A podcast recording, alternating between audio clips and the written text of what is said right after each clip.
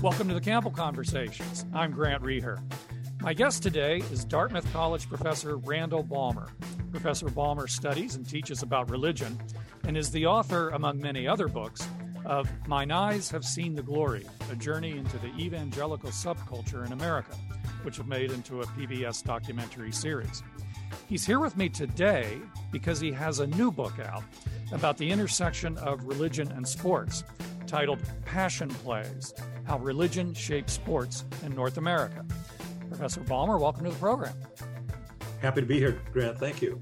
Well, thanks for making the time. Well, let me just start with a really basic question, which is how did you get the idea to, to write this book about religion and sports? Well, the deep background uh, is, I suppose, uh, growing up as a sports fan myself, uh, various places we lived in the Midwest. But when I was in graduate school at Princeton, my advisor was a colonial historian, a distinguished colonial historian, but his real passion was sports. And it didn't take much to kind of get him off on a tangent to talk about sports, uh, particularly when we were playing, and I was playing on the history department softball team in the summers during my time there at Princeton.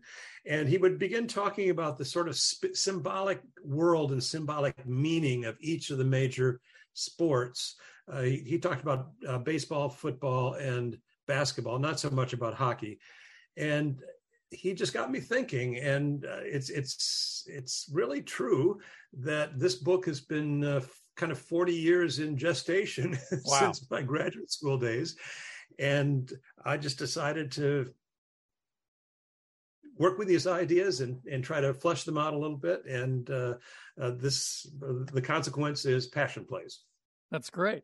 So so in your book, um, you note several uh, more, I would call them surface level parallels between sports and religion. And then you also say in the book though that that you want to dig deeper. So I want to I want to dig deeper with you. But before we do that, let's just talk about some of these surface level parallels. You you note you observe a lot of them. Sure, I I think there are at least, uh, as you say, surface and kind of uh, obvious parallels between sports and religion. I first all, you have uh, religious fanatics and sports fans. For some reason, we don't talk about sports fanatics so much. Uh, you also have the whole idea of sacred space, so we're, whether we're talking about a cathedral or the holy city of Mecca. And sports fans would talk about Fenway Park or Wrigley Field, Lambeau Field, the big house in Ann Arbor, Michigan, particularly the older stadiums that have a great deal of history associated with them. You have a ritual surrounding sports. Uh, like the most obvious would be in uh, the, the, Catholic tradition or in the Episcopal Church, you would have uh, a thurifer with incense uh, and a processional coming into the church or to the cathedral. And if you look at uh, NFL games or even college games, very often the teams run onto the field amid all sorts of pyrotechnics and sports and that sort of thing. Uh, you have saints and sinners and sports and religion, and you also have a sainthood for religion, obviously, but for say, for sports, it's the Hall of Fame. This mm. is hmm. where we enshrine uh, the uh, especially talented individuals in each individual sport, and uh, this is uh, uh, this is you know, part of the the, the surface uh, similarities between the two. I suppose the other thing I'd probably add to that would be the the quest for community. Mm. And it used to be the case that people would find community in religious settings. So your Presbyterian congregation or your Catholic parish or your your Jewish uh, synagogue, that would be a, a, a place of community and commonality. Now, very often, you have the sort of tribalism of team loyalties. So, yes, I'm a Red Sox fan, and I uh, I'm in solidarity with other Red Sox fans, or uh, White Sox fans or Reds or um, Detroit Lions, in my, in my, case, for example, uh, those were, would all be uh, tribal loyalties. That's interesting. And when you mentioned the Hall of Fame, what popped into my head was the other thing was relics. You know, you have relics yes. in both of these yes. things that are revered. Like there's the, you know, there's there's you know Babe Ruth's 60th home run baseball yes. or whatever. So yeah, exactly, that's great. Right. So so um, your primary focus in the meat of the book uh, is is the origins of the four major modern North American team sports. You just listed them, but football, baseball, basketball, and hockey. And your argument, uh, if I understood it and reading it, was that the history of religion in North America connects to the emergence of these sports. Could you just tell me a little bit about that briefly? There was a great deal of worry in the Anglo American world in the 19th century that in the face of the Industrial Revolution, men in particular were becoming um, certainly out of shape, but even uh, effeminate. That is, they were working now outside of the home, outside of subsistence living, working in textile mills, factories, and so forth, or in sedentary office jobs. And so there was a kind of uh, alarm that was sounded, warning that men were becoming soft. And so uh, uh, there was a, a push to encourage outdoor activities and exercise. And a number of church leaders, we're talking now about Protestants in this case, saw an opportunity to weave that together with the Protestant faith, with, with Christian faith. And this produced a, a movement that has come to be called muscular Christianity. The mm-hmm. idea that the Christian faith should be associated with virility and athleticism. Part of the deeper background for this is that in what happens in the 19th century is that women are more and more becoming the the backbone of the churches, uh, and men are not so religious any longer. Now, this is a trend that had been started way back in the late 17th century, but uh, in the 19th century it became uh, pretty obvious.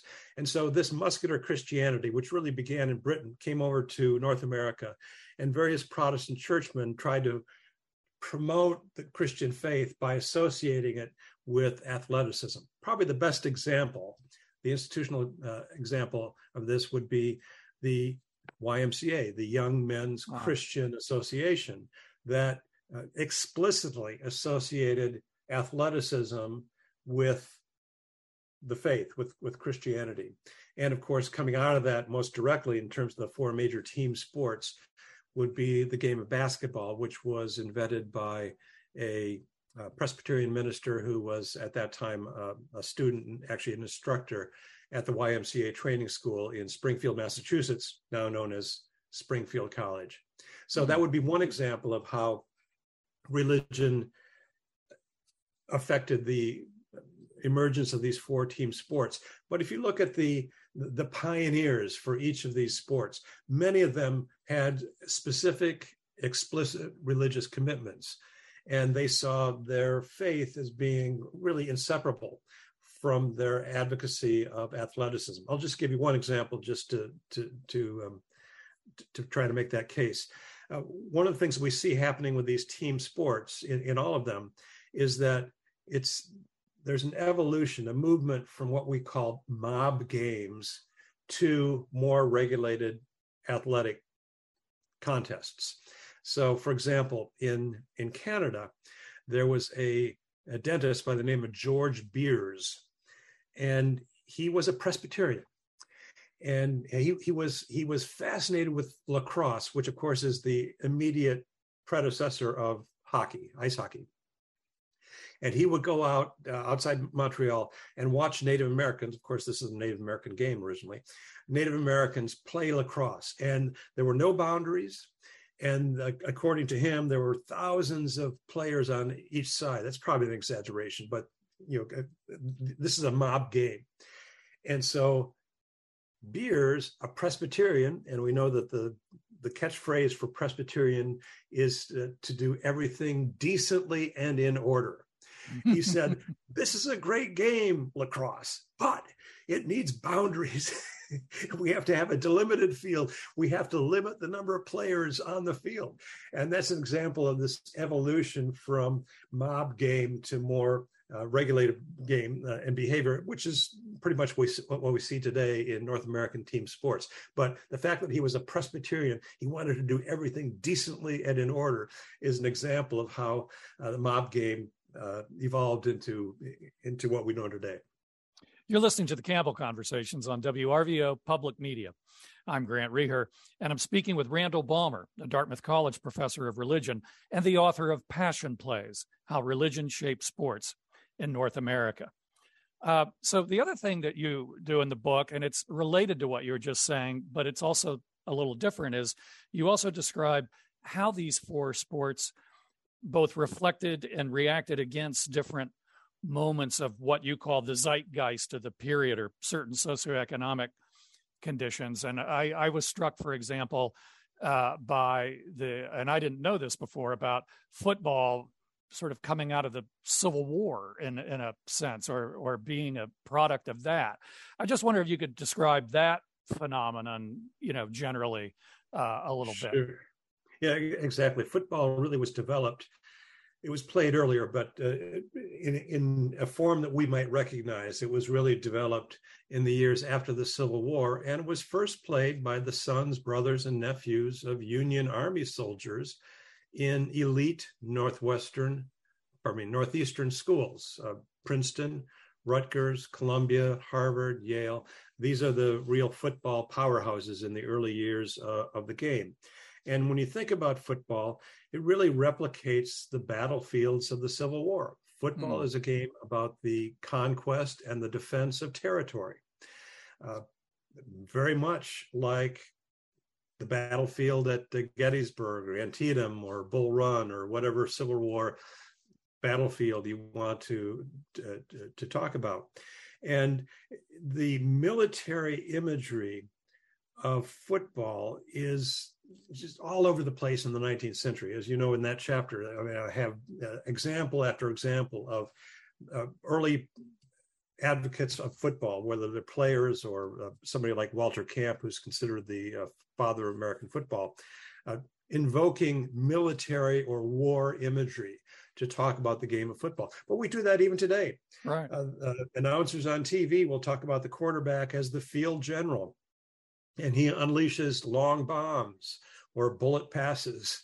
And people talk about uh, trench warfare, uh, the the combat between the offensive line and the defensive line. And frequently the commentators will say, whoever controls the line of scrimmage is going to win the game. And very often, of course, is, is exactly the case. The other thing I found fascinating about football is that as military stratagems have changed over the course of the 20th century, so too has football strategy. So, in the early years of football, it was almost entirely a ground game, right? Much like the tank warfare or the, I'm sorry, the trench warfare in World War One. Along about the 1940s, certainly by the 1950s, NFL teams began using the forward pass much much more frequently and i have statistics showing how mm. how hmm. it changes over, over, the over the decades so now you have aerial warfare that is using the passing game rather than the the running game uh, and and the, again the percentages are really quite compelling when you see that sort of thing so uh, football is uh, is a war game just as uh, baseball is as i argue the, uh, an immigrant game hockey is canada's game and basketball is the quintessential urban game. You're listening to the Campbell Conversations on WRVO Public Media. I'm Grant Reeher, and my guest is Randall Balmer. He's a professor of religion at Dartmouth College and the author of a new book titled Passion Plays How Religion Shapes Sports in North America. And we've been discussing his new book. So uh, I wanted to ask you this question about um, fairness in sports because you ruminate a lot over that in your book, um, and and there's a certain kind of meritocracy in sports that you that you argue about, and you you connect that at several points in your book to race, and particularly the experiences of white working and middle class men. And I wanted to ask you a couple questions about that. Um, first, on the importance of fairness, you you write a lot about how sports are, for the most part, fair. And here's here's one passage from your book that I think um, uh, puts that out there pretty clearly. Uh, you write, we can all retreat into at least the illusion of a world of clarity, what appears to be a new, a near perfect meritocracy where every contestant competes on an equal footing, where the receiver did or did not make the catch before falling out of bounds, and where a winner will be declared at the game's end. It's a wonder and an enchanted world. Uh, and then later you write, at a time when many people perceive the world as unfair, economic inequality, preferential treatment for others based on race or gender or sexual orientation, sports offers an alternative world, one where rules are unambiguous and impartiality enforced. So I wanted to ask you a question about this. Uh, first of all, it seems to me that a lot of fans, I think, would would take issue and would doubt that sports are generally fair. And you know, the scandals in sports are legion, whether it's the Olympic Committee or the NCAA or NFL players and domestic abuse, or there's a recent Netflix documentary on corruption among NBA officials. You know, you've got Tom Brady and the Patriots deflating footballs. I mean, it just goes on and on. And and I'll say personally, without naming names, I'm thoroughly convinced that my own football team gets overly scrutinized by officials during the game. So, so I'm just wondering, do, do you think you may have overestimated sports and the perception of fairness a little bit in this book? Well, it's certainly possible, I think. But I, again, I, I, was speaking really more about the games itself, uh, games themselves, and and yes, uh, sports has all these uh, complications and difficulties and scandals are associated with it. It's part of the whole saints and sinners sort of uh, mm. Uh, dualism that uh, is is common with uh, with religion, with faith. Uh, you you would say the same thing, I suppose, about the Catholic Church. You know, the Catholic right. Church, on the one hand, is is a is a wonderful example of a an organization that's trying to do good and trying to help people and trying to uh, dispense social services. At the same time, you've got the pedophile priests who are you know, uh, a little less worthy, let's say, uh, as an understatement. But I, I, was thinking more of the games, the games themselves, and I, I, think what I find so intriguing is that this is an alternative universe, as the the quote you you read indicates, and in contrast to the perception, and I want to emphasize perception on the part of certain demographics, particularly white males, let's let's be honest about this, that the world is somehow unfair and and and somehow stacked against them, that they have to overcome these biases and um, affirmative action measures and, and that sort of thing. They can then retreat into this alternate universe, this enchanted world which is the proverbial level playing field, right? Mm. Um, I, I, I argue, and I don't remember if that was part of the quote you just read, but what I I assert that I think that sports, at least at the higher levels, we're talking about the collegiate or the professor, professional level, levels, is probably the closest thing we have to a meritocracy in our society. Now, I want to acknowledge that issues of economic privilege and race and gender figure into that, figure into access to the playing field. But the fact remains that unless you are a good athlete, and in fact, a superior athlete, uh, you, you are not going to play. You're not going to have an opportunity to compete on that uh, playing field. So in that sense, I think it is a level, playing field. And I think the one thing that that disturbs a, a sports fan more than anything else and you alluded to it in the uh, this Netflix series, is a blown call or a dishonest call from an official because it disrupts that orderly universe. So yeah, I would never deny that there are uh, scandals associated with sports, but I think the game itself, in a kind of platonic ideal, is uh, is pretty close to. Uh, well, dare I say perfection? I mean, it's it's uh, it's at least an alternate universe that provides an escape from uh, everyday life, from our quotidian from our quotidian lives. If you just joined us, you're listening to the Campbell Conversations on WRVO Public Media, and my guest is Dartmouth College professor and author Randall Balmer. Um, we've got about seven minutes left or so, and I want to I want to pursue this this this issue a little bit further, and then I want to I want to ask you uh, a few light, lighter questions at the end. But um, you you also on this issue of of, of race and sports you you um, seem to understand this uh, uh, let's just call it shut up and dribble uh, uh debate uh, about the role of athletes and social justice issues.